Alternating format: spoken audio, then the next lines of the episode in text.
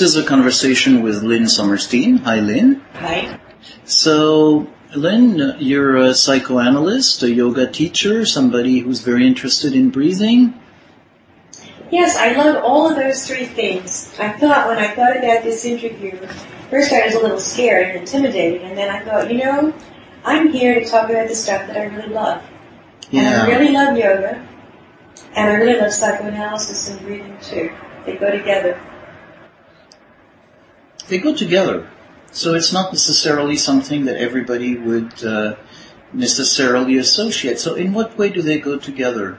For me, they go together as different ways for a person to get to know yourself and to develop yourself and just become more of who you are and what you're capable of being, to know what your capabilities are.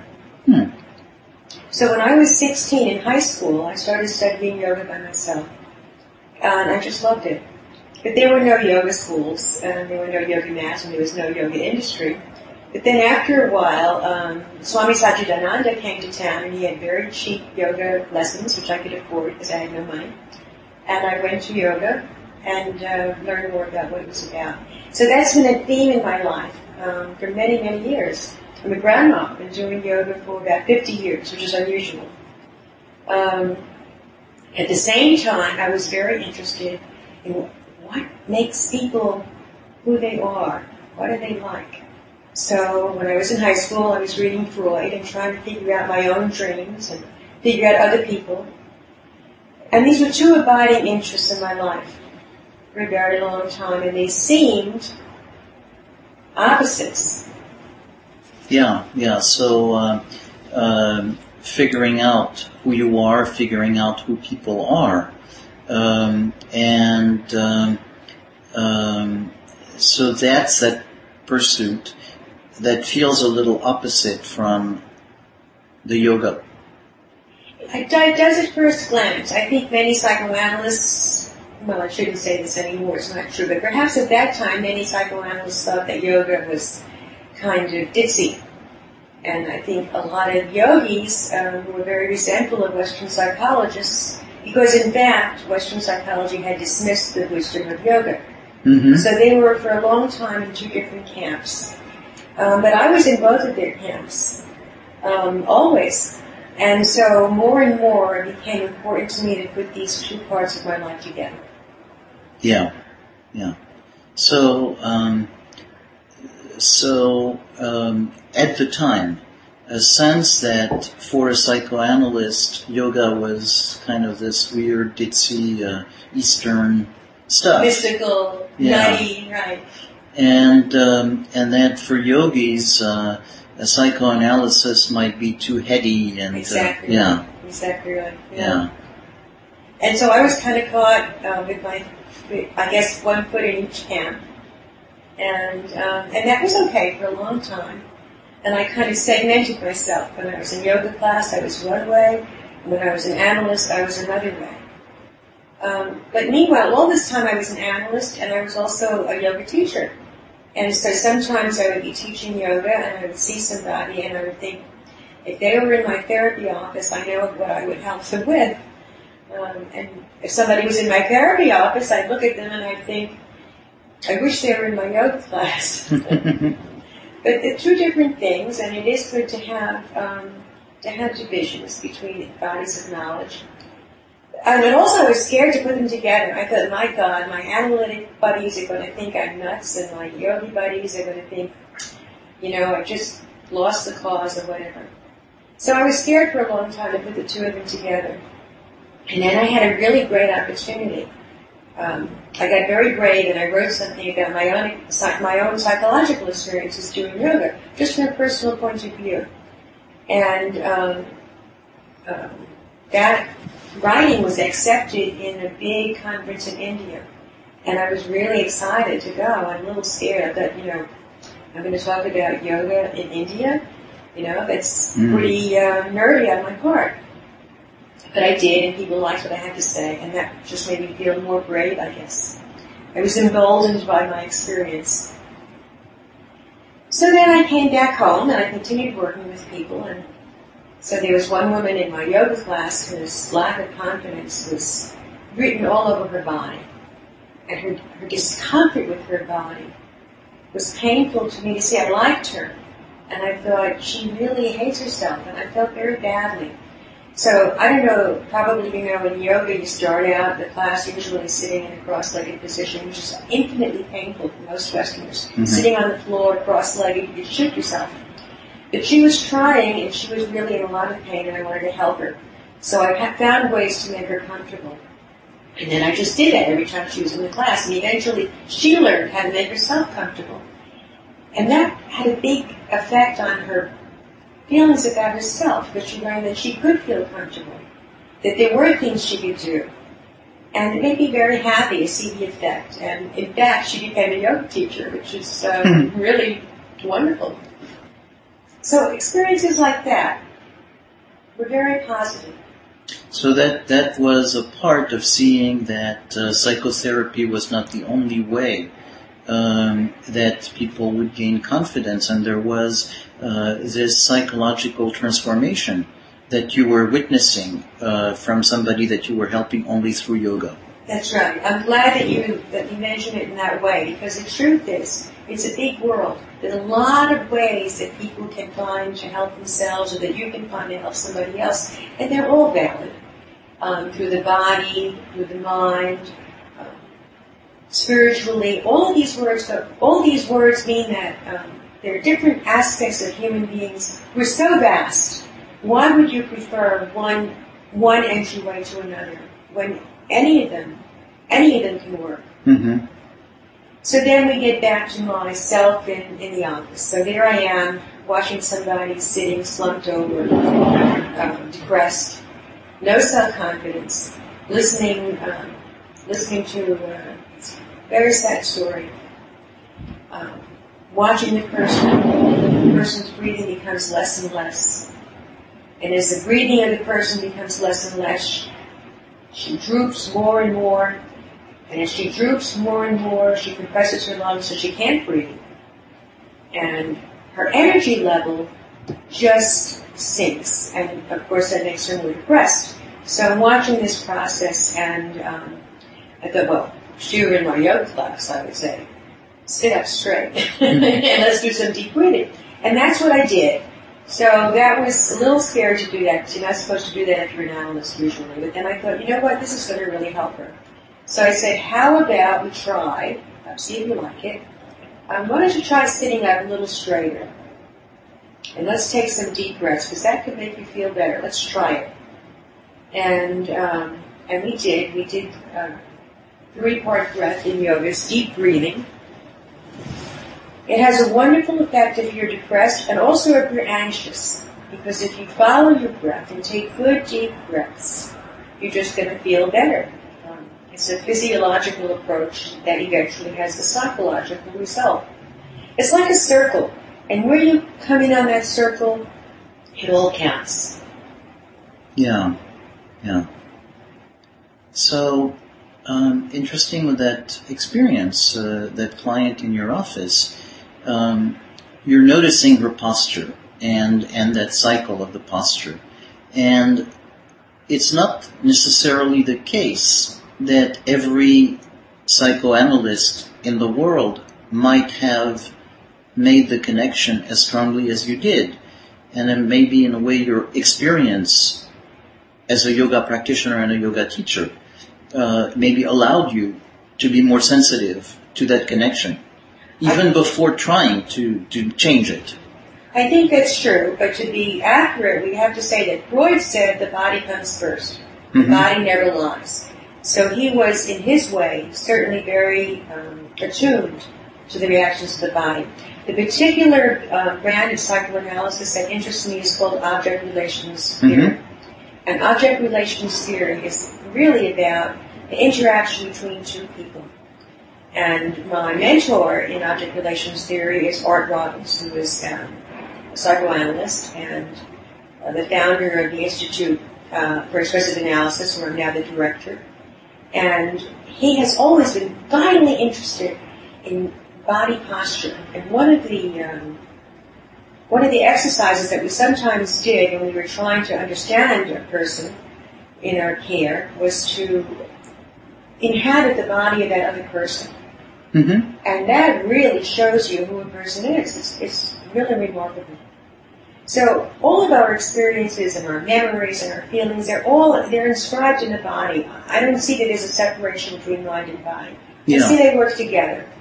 Um, yeah. And that togetherness is what really counts. And now, uh, latest neuropsychoanalytic research shows, in fact, that's right. That's how it works. Mm-hmm.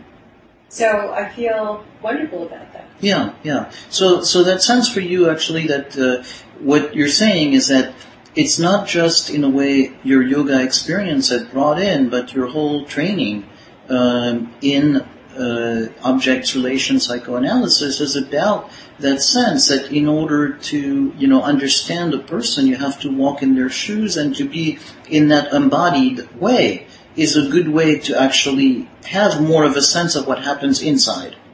That's literally true. There's a Native American uh, saying that if you want to know someone, you should walk one hundred miles in your moccasins. Yes. And I guess that's what's really behind it. Yeah, yeah. So, so really of, um, uh, you know, so, so in that sense, in that, you know, we were talking earlier at you at sixteen, uh, reading Freud. Mm-hmm. Uh, and that's, um, you know, in a way the, but your own training went to a place where, um, the, the self, the psychology, psychology was not separate. That's correct. From the body. But yet, um, it was a leap of faith, and it was a transgression in some way. It was definitely a transgression. To, um, to have an intervention at the level of the body, as opposed to simply being aware of it, but not connecting to the person at the level of the body. That's exactly right. Even though we're connecting at the body level all the time, our communication is very much a body communication, not just a verbal communication. It's the things and the rhythms that go back and forth between the people that are speaking. Like yeah. You and I are seated, yes. We're seated in exactly the same way. Yes. Our hands are the same, our feet are the same. Yes, very much so. Yeah. yeah. So that's, I guess that's, as I see it, that's the uh, the most important part. But so that experience, at that moment, you decided with that client to say, I'm going to use that breathing. Right. Okay? So what did it feel like for you to do that? Well, first I thought, boy, I'm going to get in trouble, but I'm going to try it anyway, because I like to try stuff. And I knew the patient really, really well. That client had been working with me for long enough that I knew that if she didn't like it, she would tell me and we wouldn't do it. Mm-hmm. It wouldn't have any deleterious effect, except she might not like it. But um, it felt good to start it. And then I kind of wasn't sure, well, shoot, what should I do? And I thought, I'm just going to breathe too, but I'll kind of keep my eye on her and see how it feels to her. Because I was teaching her, and part of teaching is demonstrating. And... And she, she, her face became, the color in her face rose. And she kind of woke up, I guess is a good way to say mm-hmm. it, because now she had enough oxygen, really. It's it's such a silly thing. Um, it seems silly. Um, it seems silly because it's simple. And a lot of times people say something is so easy, they don't give it credit for what it's worth. Yes, it's very easy. Breathing is really, really easy. But um, you better do it. Mm-hmm. Mm-hmm. So I am curious about um, what doing this, uh, you know, that first step and other steps you may have taken afterwards, um, how it changed your perception of yourself in the therapy room. That's a really nice question. I think it's expanded my sense of self, and I think it's made me more able to be spontaneous in the therapy room because I'm less indebted to a bunch of rules that I may not agree with. Hmm. So I have a different, um, just a different, fuller way of being, which I think makes me a better therapist. So, so it was really a sense of crossing the Rubicon, just, uh, you know, th- that literally right. a transgression, right. And then you entered new territory and then became freer. So maybe I should say about transgression. My father was a policeman.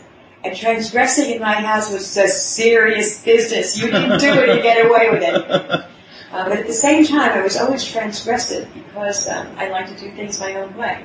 So I'm sure that that was a big part of my emotional experience when I said, why don't you sit up straight? Let's try and breathe and see what mm-hmm. happens. Mm-hmm. So it was, uh, in a way, at that moment, um, the authority you had as a healer didn't come just from one tradition, but it was from the total sum of your experience and about all of you as a person. It's exactly right. It felt wonderful. As anything feels when you're totally engaged in some things.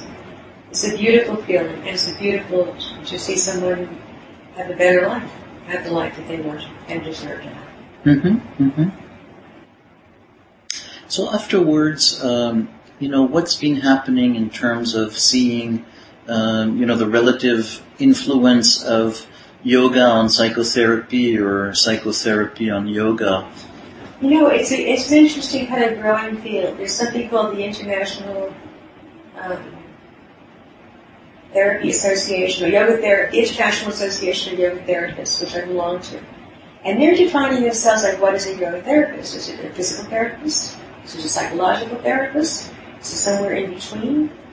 And right now, they're kind of expecting their members to have certification in whatever modalities that they're that, that they're using. And so I do. Um, I think that it's a field that will increase as we become more uh, happy with that, that our bodies uh, carry who we are. That it's not so mystical. That contemporary research shows, for example, uh, is this thing that I really love called mirror neurons, which had been studied a lot by a man named, I think, Ramachandran. No, Ramachandran. Ramachandran. But sure. It's in California. Um, and he has shown the effect that mirror neurons have. Um, in a simple way, if you see somebody fall, you move with their movement, with their sudden movement. Or if somebody drops something, you kind of move to catch it. So that's a simple example of a mirror neuron. But it, it's being shown now that those mirror neurons may be the basis of empathic, relation, uh, empathic uh, relationships and empathic responses that people have, because your body is experiencing somebody else's mm-hmm, body mm-hmm. on a very visceral level. Yeah, yeah. So, uh, so that sense of uh, it's our ability, you know, what you were doing um, by going into somebody else's posture in a in a conscious way is actually something that we do automatically, and that's the basis of our experience of empathy. That's exactly right. Yeah. So, how does this change how what you do in the therapy room?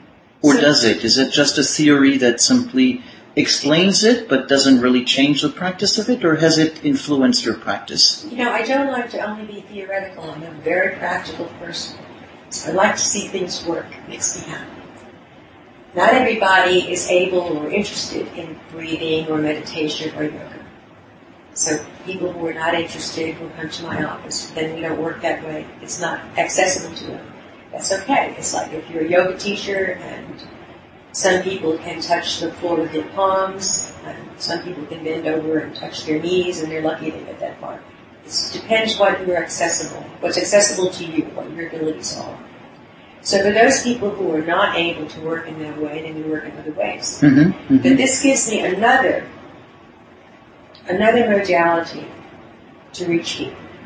And, and even if you help people, um, for example, uh, people can be so seedy. Their energies are unbounded, and, and their energy runs away with them, and they can't. They're, they're kind of, the tail is wagging the dog, but they're not in control. But still, they're blessed with tremendous energy. So to help them learn how to use that energy, that's a tremendous, it's a blessing when you're able to do that. And one way for people to begin to do, to know what their energy is, is to breathe, be conscious, have conscious breathing, and to, um, meditate. Mm-hmm. And even if people meditate for a very short time, five minutes, if it's done in a consistent way, in a regular way, over time it really has an effect on self-knowledge and on the ability to be more in control of your flow. Yeah. So, um, as I hear you talk, uh, what I'm hearing is a sense of um, the notion of practice, you know, education, development through practice. And so um, that is something in a way that you bring also to the therapy room, is that orientation of building a skill uh, that helps you, um, that helps people Um, you know, develop their ability to, yeah. Yeah, like a lot of analysts, um, I guess I shouldn't say that. For myself, I know that helping people build skills, build on the skills they have, or find new ones, is very rewarding. Yeah. Like for a very long time, a long, long time ago, one of my first jobs was to work as a, as a social worker for the welfare system. I went to different people's homes, which I found hard. I felt very intrusive. I thought, what can I do? What is what can I do to help them? I don't just want to be an agent of the government. Um, and I thought I could help people learn how to spend their dollars and get better nutrition. Mm-hmm. So that was my goal, was to help people learn how to get nutri- good nutrition for themselves and their family and not waste money on Coca-Cola and potatoes for breakfast. Yeah. Yeah. So um, yeah, so that building, that uh, building, teaching, teaching and building, I guess, yeah, is important. Yeah. So as we've talked about these things, um, does it feel like a good place to end, or is there something that uh, you might want to add? I think I would like to add one thing, which is um, gratitude towards my own analyst, whom I started seeing when I was, I guess, I began analysis when I was thirty years old, at a very low point in my life. And she really had the faith that, uh, more than I had, that I'd be able to put together a good life. She is a pretty, um, she would not use yoga in her consulting room. But she was certainly very free about uh, enabling me to do what I felt was internally the best thing that I could do for myself. Mm-hmm. So I want to thank her and my dear mentors. So as I'm hearing you say that, there's something that feels moving about coming back and thinking of what you were seeing at the beginning and the, the commonality between both. And uh, you use the word freeing, and I think of, say, the Eastern notion of liberation. Yes. And and I'm and I'm seeing in the tribute you give to your analyst that sense of your gratitude to the people who have found ways of liberation. You know, I think the ability to experience gratitude is probably the strongest ability a person can have. Yeah. Yeah, it feels moving right now. As we're talking about it, I'm feeling that sense of shared emotion. It feels very, very nice. Yes, me too. This recording is part of the podcast at relational implicit dot com. To do what I felt was internally the best thing that I could do for myself. Mm-hmm. So I want to thank her and my dear mentors. So as I'm hearing you say that, there's something that feels moving about coming back and thinking of what you were seeing at the beginning and the, the commonality between both. And uh, you use the word freeing, and I think of, say, the Eastern notion of liberation. Yes. And and I'm and I'm seeing in the tribute you give to your analyst that sense of your gratitude to the people who have found ways of liberation. You know, I think the ability to experience gratitude is probably the strongest ability a person can have. Yeah. Yeah, it feels moving right now. As we're talking about it, I'm feeling that sense of shared emotion. It feels very, very nice. Yes, me too. This recording is part of the Somatic Mindfulness and Relational Psychotherapy podcast. See the website relational implicit dot com.